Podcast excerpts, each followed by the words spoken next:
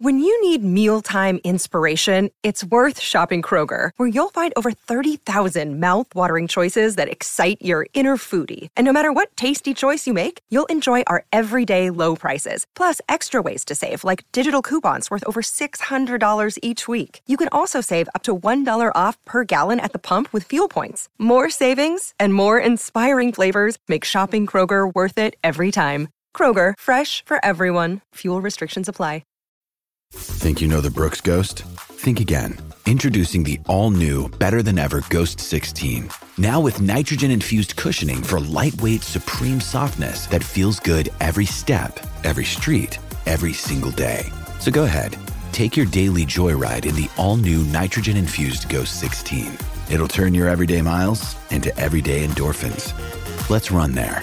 Head to brooksrunning.com to learn more. Another day is here, and you're ready for it. What to wear? Check. Breakfast, lunch, and dinner? Check. Planning for what's next and how to save for it? That's where Bank of America can help. For your financial to dos, Bank of America has experts ready to help get you closer to your goals. Get started at one of our local financial centers or 24-7 in our mobile banking app. Find a location near you at bankofamerica.com slash talk to us. What would you like the power to do? Mobile banking requires downloading the app and is only available for select devices. Message and data rates may apply. Bank of America and a member FDIC.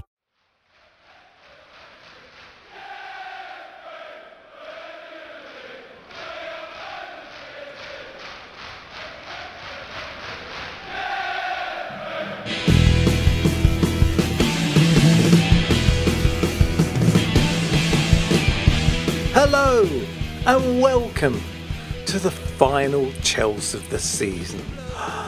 Oh, we're all probably breathing a sigh of relief over that. You're going to get rid of us for a few weeks, maybe months even. How long is the summer break?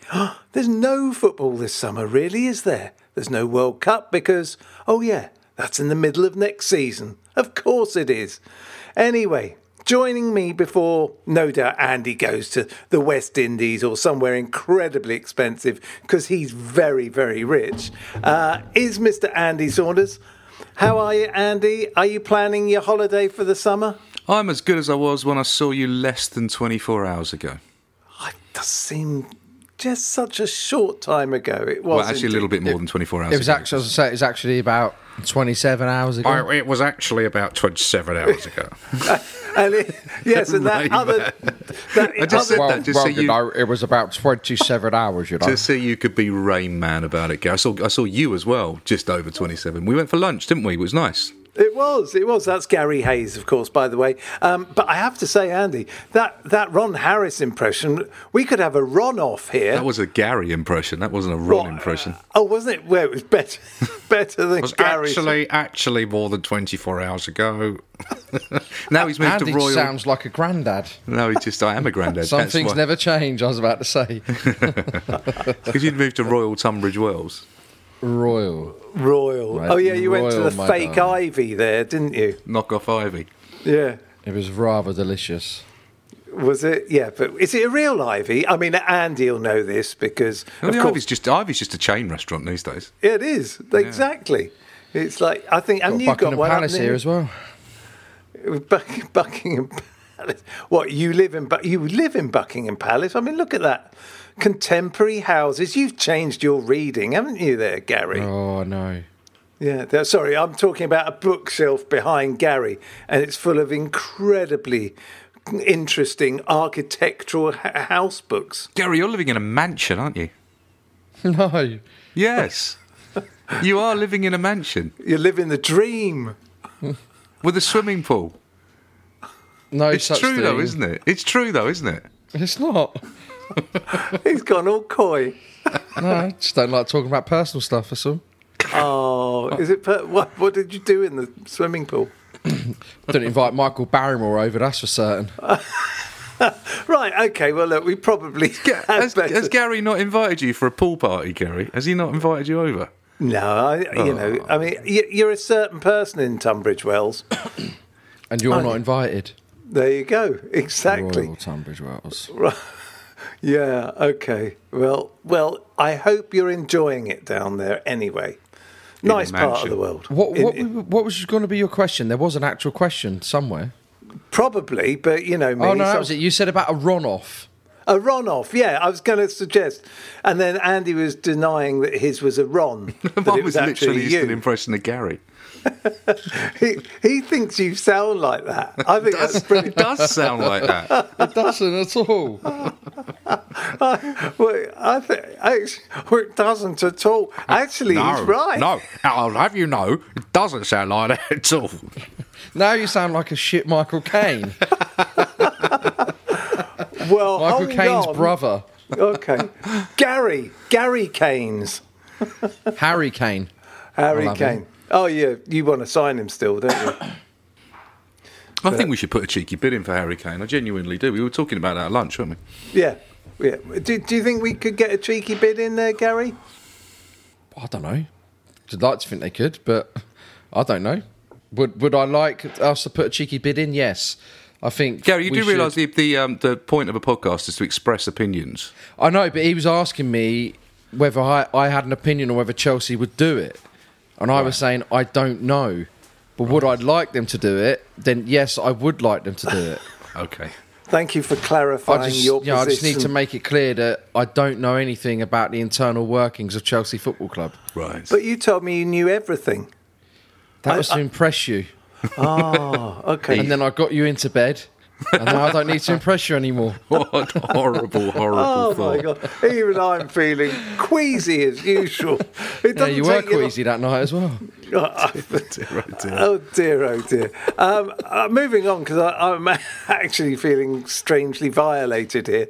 Um, I think we should uh, talk more about football. Actually, we'll talk more about meeting up because that's the first time we've met up in ages. Yeah. and it was not. It was nice to have a bit of a football chat over lunch, wasn't it? Yeah, it was good. It was nice. Garry behaved himself. wasn't He too did. com- wasn't too common in the restaurant, which was nice. Said the posh man Andy.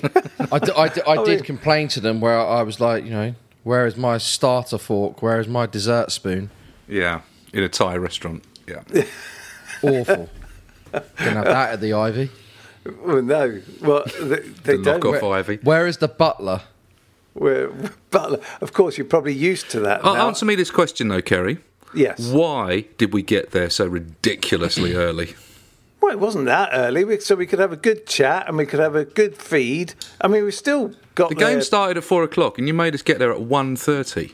That's all right. no, we didn't one. leave. I, I, made one. me meet in fact, one. one. It's three hours, and then Garry says you've got form doing this kind of stuff. Yeah. Yeah, because it's nice to get there early. And honestly, When, we, when we travelled to Monaco for our recent trip with uh, Mr. Bates, Ceri was there five hours before the flight. Is that true? No, it's nonsense. It's Look, Garry. you, know, just- look, you, you can see by his reaction. Well, no, it's it's not not It was true. four hours and 30 minutes. I wasn't. I was there three hours before the flight. The flight was at three, and Yeah. you were there at 11. I wasn't there at eleven. I'm going to dig this out. Oh I'm here. my lord! I was. And I was like, I'm just getting there up. What are you doing? Well, well, at what time? You were there at ten thirty. Anyway, you were there half an hour before me. Anyway, Yeah. anyway, Moving on. You're a man Uh, that likes to get places early. We've established Uh, that. well, when you come from far away, the one thing you don't want to do is miss your allotted time for Right. something. And also, we know what trains are like. they can always be a bit dodgy. But anyway, we did only get in the ground 20 odd minutes before the game, 25 minutes before the game. So it wasn't that early when you think about it. And you were really out, didn't we, sparkling repartee over lunch. Well, I was. Um, and your son, Harry, of course, because actually he should be. You know what, Andy? You should retire and let Harry take over. He's more than welcome to it. frankly, He's- frankly. he is- I've been Say, how did how did Andy raise like an affable person? Because I've met Joel and he's all right as well, and I'm like, clearly Karen was the uh, the influence here. Yeah, The well, that's gene certain- influencer. certainly true. I have to say. Excellent. All right. Well, look, look, let's let's let's go back in time a little bit because after the disappointment of the cup The final, run off before you forget the run off. Well, I don't think Andy's going to play because he thinks he's Garry, not Ron. But you could do a bit more Garry stroke Ron if you want to, and I'll judge them. Well, no, but you said we could we could have a run off because you were going to refer to the Yeah. nameless person we met after the game who did Peter Brabrook, not Ron. what? We- we- I, I, I don't understand what's going on. I no, I haven't got a clue. What, what are you saying? I thought because when we went out for some drinks after, we met up with my mate Yeah, who didn't have to go to the allotment. right. And then, well, you know, uh, he was t- talking a bit like this. And you went, oh, that's a good Ron. And I went, no, that's Peter Brabrook. oh, I didn't hear your very witty aside. I thought that's what you were getting to. No, I was just doing it because Andy sounded like Ron. Oh, okay. This is Yeah. this is as confusing as Chelsea's performance. God, I think we've literally lost every listener we've ever had. Yeah, but it's Well, the we've, last we've done show, the normal it doesn't 15 matter. minutes of waffle anyway that pisses them off. So Yeah, exactly, and that's it. So now we go on with the football stuff. So there we were, recovering after cup final misery, and uh, it was Leicester at home. Now this had all the hallmarks of a right damp squib, didn't it, Andy? Well, yeah. I mean, the context for this is we only needed a point to qualify for the Champions League. Um, that would have been good enough. I mean, we still needed to. Um, oh, right. We needed a point to finish above Spurs. Is that right? Yeah, Yeah, sorry. Yeah, we no, qualified not- for Champions League, so Yeah, we did. So we needed a point to third. yeah to guarantee third and finish above Spurs. So not a huge amount on the game.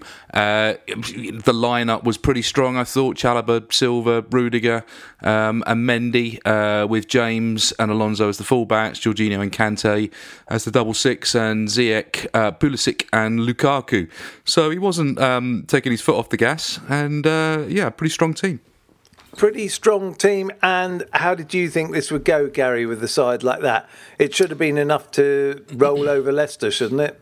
Well, I said it would be 3 3 this game, if you remember rightly, and it became 1 1, which is about right, I think, because the team, I think, at the start of a season when they're all fresh and etc. etc., you'd expect us to be, you know, turning Leicester over, but it was a team that did exactly what we expected it to do.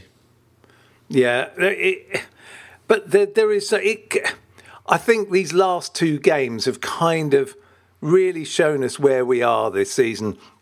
I mean, the Leicester game, it was quite painful. I mean, I didn't go down for it because I just couldn't bear the thought of getting back again at one in the morning or whatever. Andy, you went, didn't you? Yeah, and it's 90 minutes I'm never going to get back, frankly. Uh, listen, if you look at the stats from the game for what they're worth, we had 70% possession, we had 20 shots on target, uh, 20 shots to their two, seven of those shots were on target to their one. They scored in the sixth minute. Uh, and then we had a series of chances which we didn't take, notably Pulisic, who missed an absolute sitter, and uh, eventually managed to equalise uh, via Alonso in the 35th minute, and the rest of it was utterly, utterly forgettable. And, and Garry, do you not think that we've we've actually become a good statistical side? Because as Andy says there, our stats say something, whereas the actual game says something else. In fact, we were talking yesterday at the game about how it would be interesting to see how many chances Chelsea create and the actual conversion rate of those chances compared to, say, Liverpool and Man City. Because I wouldn't be surprised if we created nearly as many chances as those two teams, but we're absolutely profligate in finishing. What do You you have to think? look at the Garry? XG, don't you? Yeah. That's what you have to do. I, Yeah, yeah, it's I, just- go Sorry, go. Garry. Well, it's just been the story of the season. It's not anything new. It's not like we've become anything. It's just that we knew this at the back end of last season. We knew it at the start of this season. The hope was that Lukaku would change that, which he sort of did for five games and then just disappeared. Um, and I just think that what you see with the stats with the possession, they do everything right in terms of build up and, and whatnot, but it's just always in their final third. It's the last ball, or it's the being in front of goal like Pulisic was against Leicester and just sort of snatching it and you know putting it wide and not having the confidence to trust in their own ability to sort of use their technique to guide it in. And Yeah. that, that's been an issue since the dawn of time with Chelsea, right? Especially with this current era of player, we're just in front of goal since Diego Costa went. We're just not the threat that we should be. We do everything to create the opportunities, and it's, we just leave the door open for teams all the time. And, and, and Andy, you, you were talking about XG there. In a way, that's kind of true. But I guess what I was trying to say is that the amount of chances we actually create, hmm.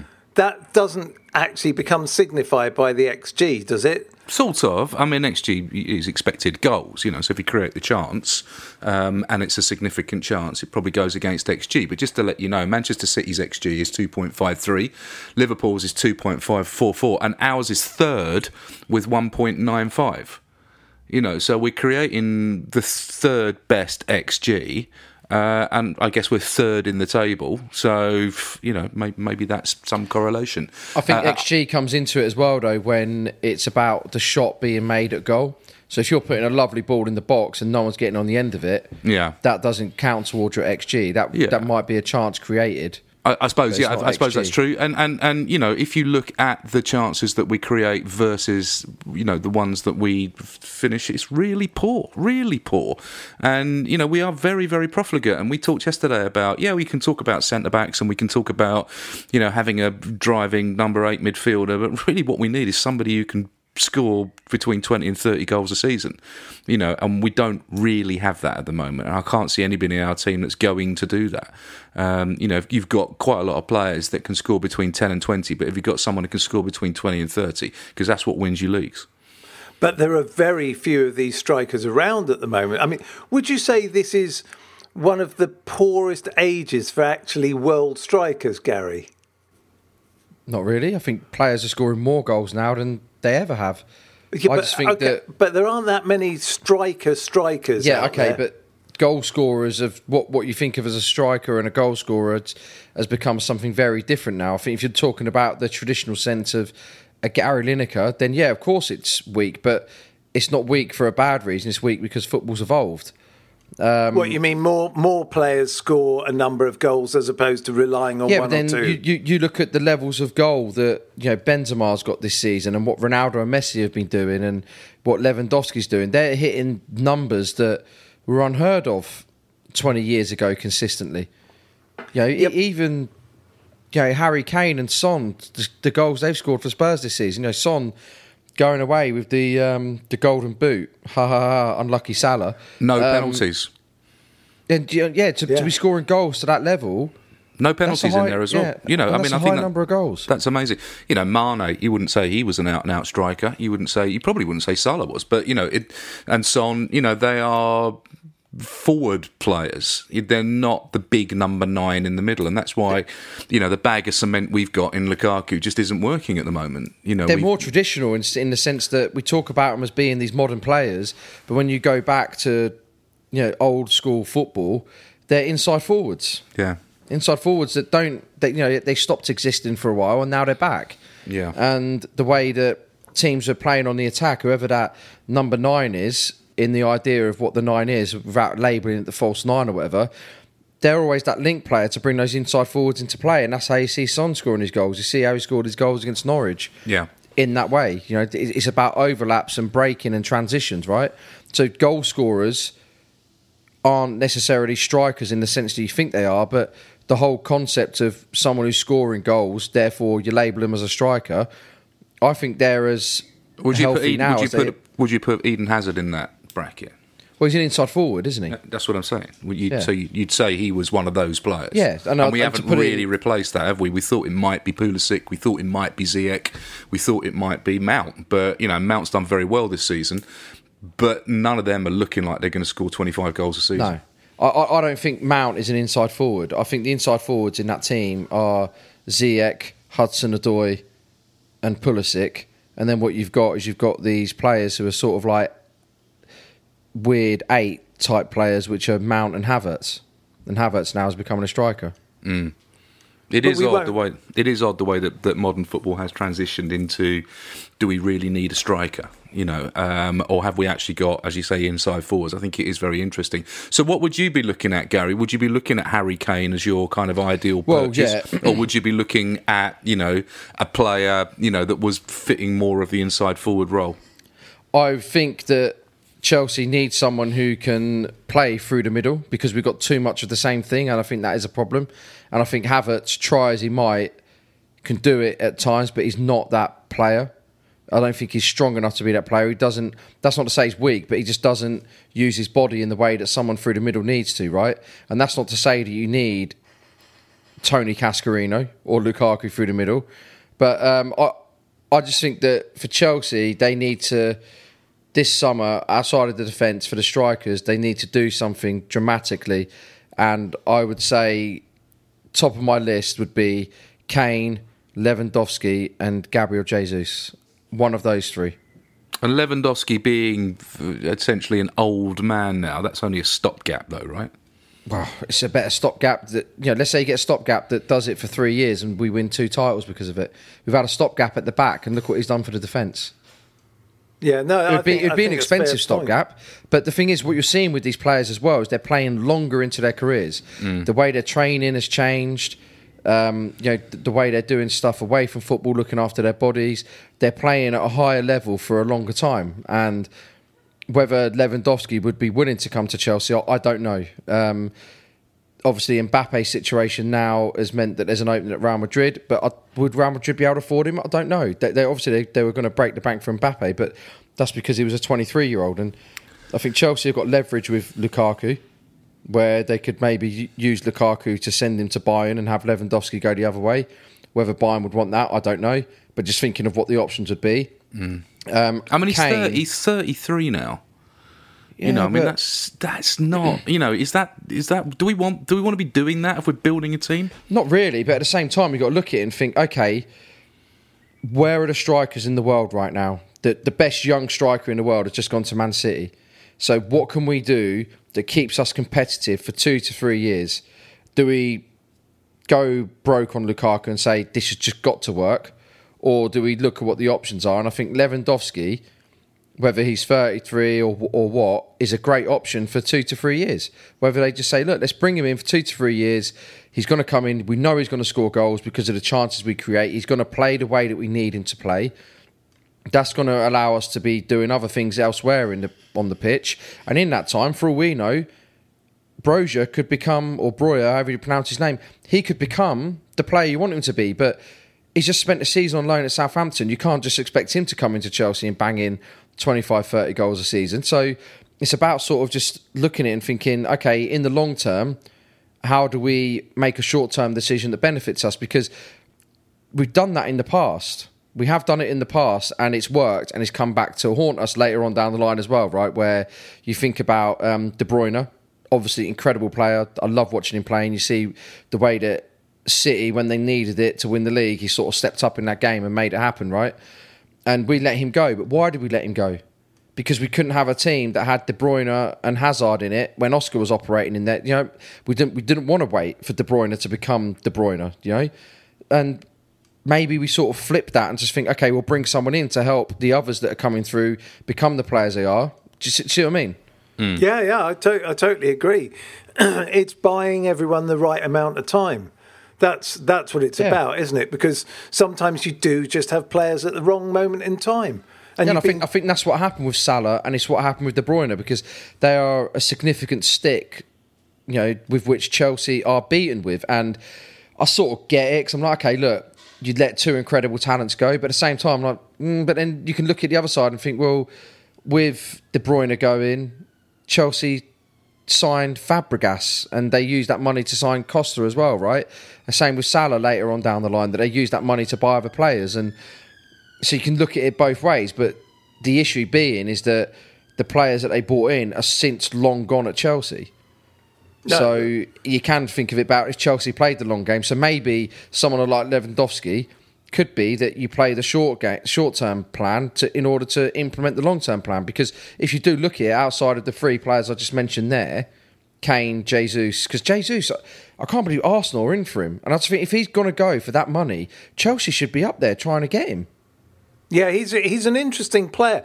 He he seems to blow very hot and cold up at City in the fact that one minute he's in the side and he looks immovable, and then he's gone for ages, and then he comes back on, then he hits a hat trick. He's a very strange player, but I mean, there's no doubt he's got all the talent.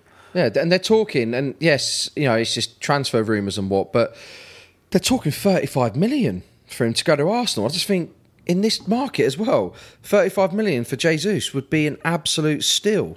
Well, Yeah, yeah, because he would. hasn't got very long left on his contract, has he? That's what it is. But that's incredible, though, to think you could take, you could weaken Man City. Okay, granted, are they really bothered because they've got Haaland? But still, you can weaken their squad and bring him to Chelsea. And you think the amount of chances we create, he's got a habit of always scoring against Chelsea anyway, but the amount of chances we create, I would bank on him getting 18 to 22 goals a season. He's only 25 as well. you know, Yeah. so. Prime period for, Yeah. a, for Interesting, player. interesting uh, thought, Jesus. Um, don't think he's again necessarily the long-term answer, but he'd certainly strengthen. Problem is, you know, are we going to be able to get that talismanic front player like a Costa, like a Drogba, you know, somebody that's going to drag us to the, you know, to the league title through sheer weight of goals? The answer is, as Ceri pointed out, where are they? You know, the only one that was really available at that level was Haaland, and he's gone. Um, Harry Kane, that's why I'm saying maybe it's worth putting a cheeky bid in Yeah, for him because where's he going to go now? You know, I mean, uh, Liverpool don't need him. Um, you know, City have got someone. United have probably spent all their money. I mean, and the only other place. Why would he go to United either? You and look at does he- think, well, only because it's a new project, you know, with with the new guy I understand, in. but he hasn't. He hasn't got time for a new project. That's the thing. He's He's his been age is that he? he needs to win things now, and Yeah. Whether Chelsea, I mean, he might break the say bank for him. Yeah, he might say, "Look, Champions League football next year. You know, Tottenham that's strengthen not the squad. You know, I that's mean, not enough for him. He wanted. He was trying to force that move through to City because he wanted to be involved in what they had happen at the weekend, winning trophies. Right at Chelsea, it's not a guarantee you're going to win trophies, but really, out of the the top teams in England, Chelsea, well, maybe in this order, City, Liverpool, and Chelsea are the ones primed to be winning now. And if you're a player like Lewandowski or Kane, you don't want to spend a year or two thinking, "Oh, I'll wait until we might be able to win something." They want to win it now. And Kane has won nothing in his career. And if he's got any ambition, he should really go in and force that move through. yeah. Whether it was- Otherwise, he's yeah, going to end up like Steve Bull, isn't he? Or you or know, Matt Le Tissier. or Matt Le Tissier, the one, Yeah, the one it- club it'd be player who wins nothing. shame. Yeah, it'd be- It it'd be would a crying shame. And he doesn't strike me as the kind of player that wants to go abroad either. So uh, unless you know, unless AC Milan or Juventus come in and offer him ridiculous amounts of money.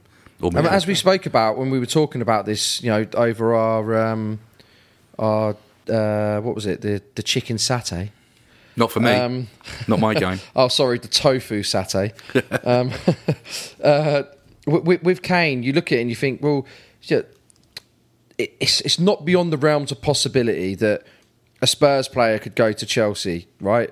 I know we, we were joking about oh Gordon Durie did it, but you look at the biggest one, I guess in modern times was Sol Campbell leave running down his contract, going on the free transfer to Arsenal. Obviously that happened because Sol Campbell had the ability to control his own destiny in that he didn't have a contract anymore. But it shows that players are willing to do it. And Sol Campbell moved for the very reason that Harry Kane should move because he wanted to win things.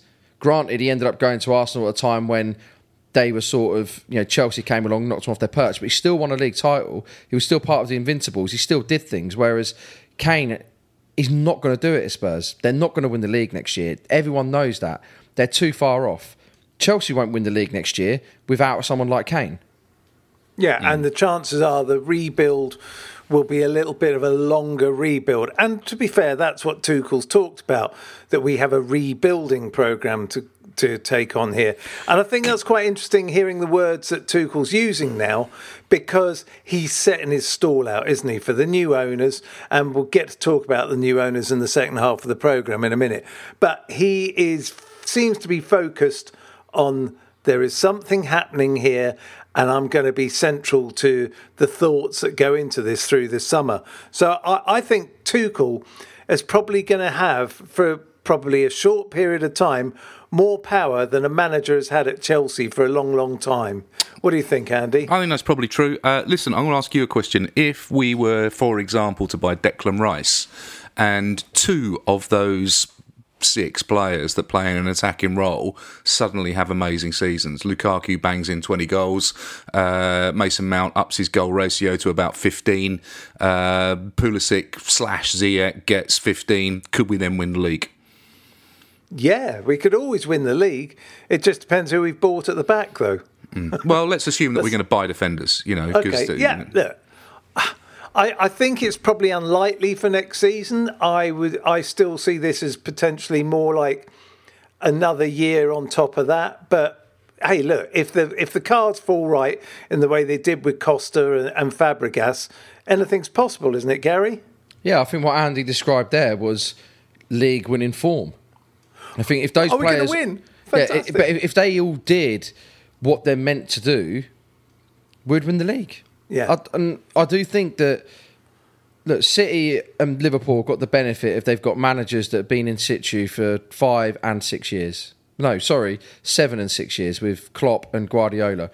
You see, that's how they're, they're able to overcome the moments that they overcome, because one, we know the managers are, are talented and they're you know intelligent people who are able to implement their ideas and get teams to buy into them. But equally, it builds a sense of we've been in this situation, we know how to get around it. Now, maybe Man City, if they kept chopping and changing managers, I know I'm talking hypothetically, but they go behind like they did against Villa and they look to the bench and they don't know what's coming from the manager, whereas they knew. And okay, granted, I watched it on highlights on Match of the Day, but I just saw a team that just went into another gear that just went, we know what we're doing, boom, boom, boom, and it was just methodical in the way that they did it because you see the way they were set up and pen, you know, penning Aston Villa in. They play a certain way, and anyone who comes in adjusts really quick because they all know what they're doing. At Chelsea, I still get this idea of the players don't quite know what they're doing. That's why they get into the final third and they're sort of like, do I run left? Do I do this? Do I do that? And I think that's a problem. So we're about six or seven games behind City's final total. And we had 11 draws. And we always say it's the draws that kill you. It's always the draws that kill you.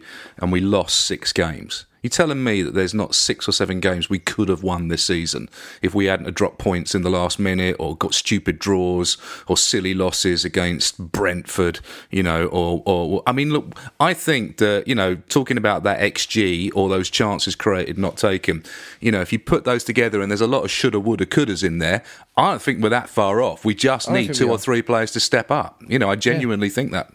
I think you're right. I think we've got the players. So look, I, we we could carry this one on all day, but um, we do have to go to our break in a sec, um, and just to say. Well, we got the point against Leicester. We guaranteed third place. It meant we could look forward to banging in lots and lots of goals against Watford. But it didn't it didn't quite happen like that. Anyway, we'll discuss that when Can I just say back. why Ceri laughed? Because Ceri held up a sign saying we had to be done by a certain amount of time. And Garry, uh, Garry he wouldn't do this. He's a Oh. nice guy. Andy held up a sign saying "F you." Yeah, he did. It was so rude. I, he made me corpso, so well done. Right, we're going to a break where I'm going to recompose myself.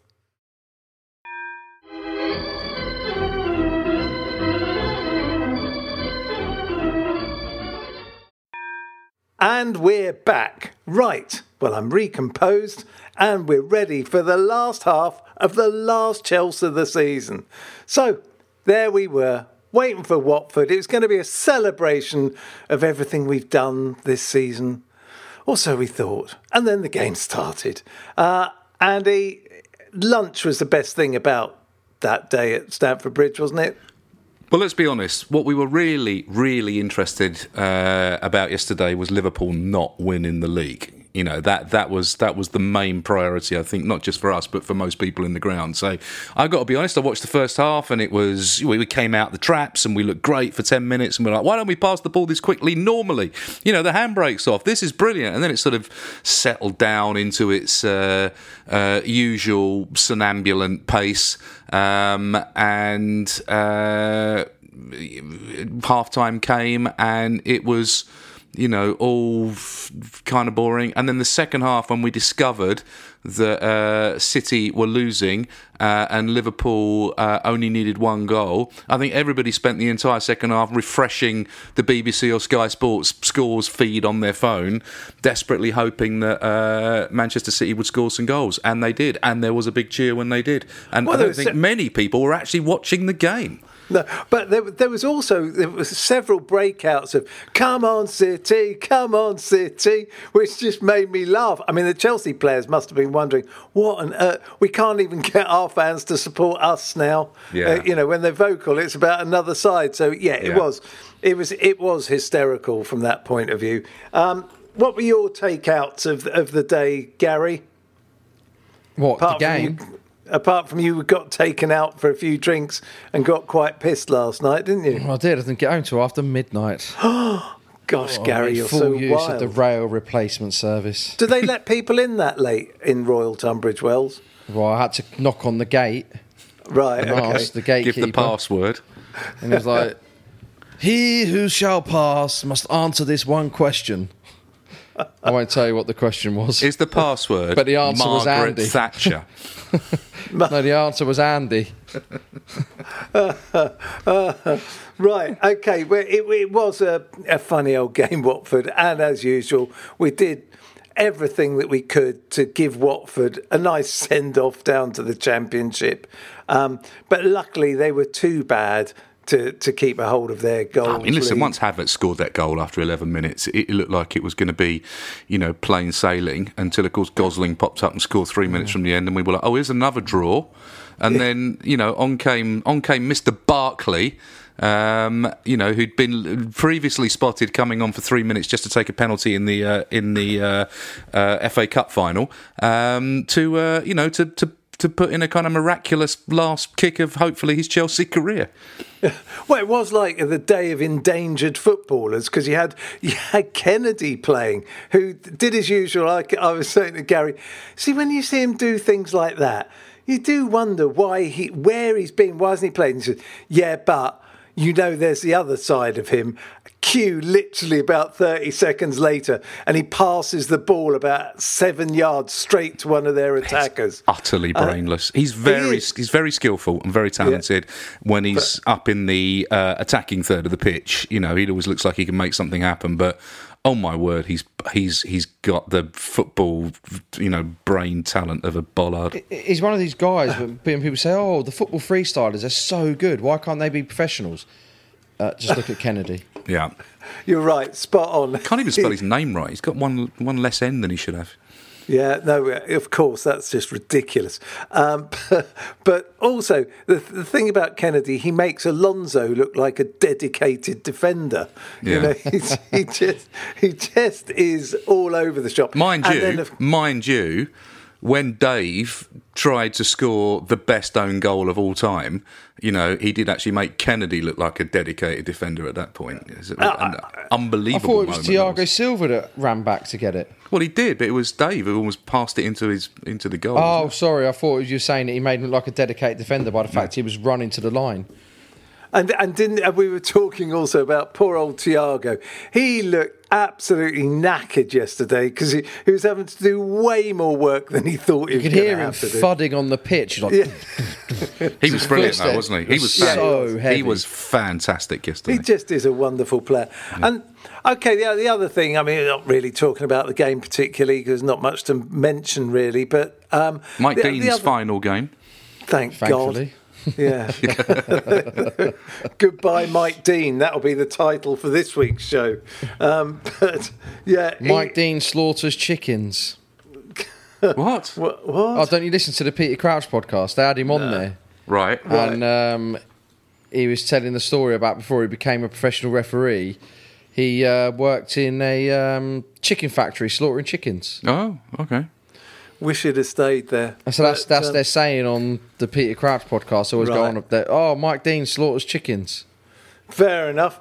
Um, so, so yes, uh, it was it was really an odd old game. Um, what did you make of Rudiger being allowed to get a standing ovation, having signed for another team? I love haven't Rudiger, and. I think that's perfectly, perfectly acceptable. And anybody that would deny Antonio Rudiger a standing ovation after the last couple of seasons he's had is a moron, Ceri. I completely agree with you. They should have done it, but what I would have liked them to have done with him is done it with the, you know, like they did with JT after 26 minutes. They could have done it after the second minute of him to get him off. Come on, come on. I mean, this, this, you know. Oh, a footballer has signed for another club. Shock horror. He must be a complete traitor. I mean, come on, grow up. No, grow not up. tra- I I'm don't- not I bothered don't about care. that. I'm not bothered I'm about him bothered leaving. about I've always I know. Ceri very asked, the. Ceri asked the contentious question. Well, of course, just to get the rise out of you, and I did it. So Yeah. my What do you is, think, Ceri? What do I think? I, yeah, I thought it was quite nice. I, I just thought it was a No, bit say of what you up- really think. Okay, I- you didn't I- even clap. Neither did you. I know. I Did didn't, you not but I- clap, Ceri? I, I don't clap for goals, Ceri, either. I so don't clap because I was tired. No, I mean I think it's. You'd I think those it's odd cherries. because yeah, I was eating the cherries that he brought me up from Kent, you know which what, was very Andy? nice. I bought him a bag of cherries, right? What? And I thought, oh, he'll like them. And I thought Jackie will have them. He ate them all to himself. Didn't After leave that any for massive Jackie. lunch that he ate. Yeah. Through the game, there was And this was a nice little. kilo bag of cherries. It wasn't a kilo. And he ate it all to himself. And he didn't even save it. And I went, are you going to save any for Jackie? He went, nah. That wasn't quite how I said it, but anyway, back. All to, right, so back, tell him how he said it. but I'm not even going to bother. Uh, back to Rudiger. Um, yeah, I just thought his statement was a bit weird this this week when he said, you know, when you you don't get an answer from a club from August to January, um, it's very difficult to make a decision. Leaving out the bit that he then got offered 230 grand a week, um, it was quite well tailored. I mean, you'd probably liked it.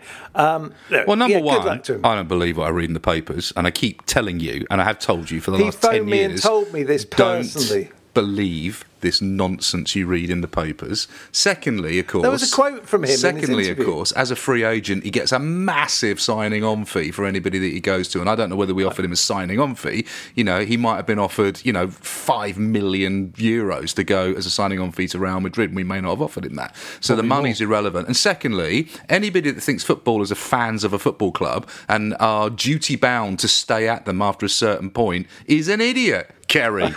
Oh, I love it. I just thought I'd get one last go in before the end of the season. Did you not No, clap him absolutely. though after those two years that he put in? He's my player of the season. I did a little bit and then stopped. Right. I mean, yeah, I'm not, you know, Garry's, everyone Garry's is shaking his head. I, I did not clap him, but like I said, I don't even clap goals. But um, Mason Mount was player of the season. Mason Yeah. Mount was, was one of the players of the season. Oh, I mean, he was the official player of the season. Yeah, but he was outstanding. he was he was Head very and good. shoulders above everyone. I think Thiago Silva's got a shout for player of the season. I think Rudiger's Mount got a shout. Mount was that good. Havertz has copied his haircut. Yeah, I think- he actually has. Well, that's true. Um, I, I think all three of those have got a shout for player of the season. I personally liked Rudiger's aggression and his leadership and his commitment throughout the season. That's what I liked about it. But I think if you looked at what Mason's contributed in terms of assists and goals, it'd be hard not to make a case for him as well. And, and technically, you know, you can't give Player of the Year to an ex-Chelsea player. It's just not right. no, he was. He was brilliant. He was brilliant this season. Look, he did everything. He's a on the- massive loss. Well, we'll see who we get in. We might have forgotten about him by the, the end of the first half of the first game of the season. That's what you're hoping, isn't it?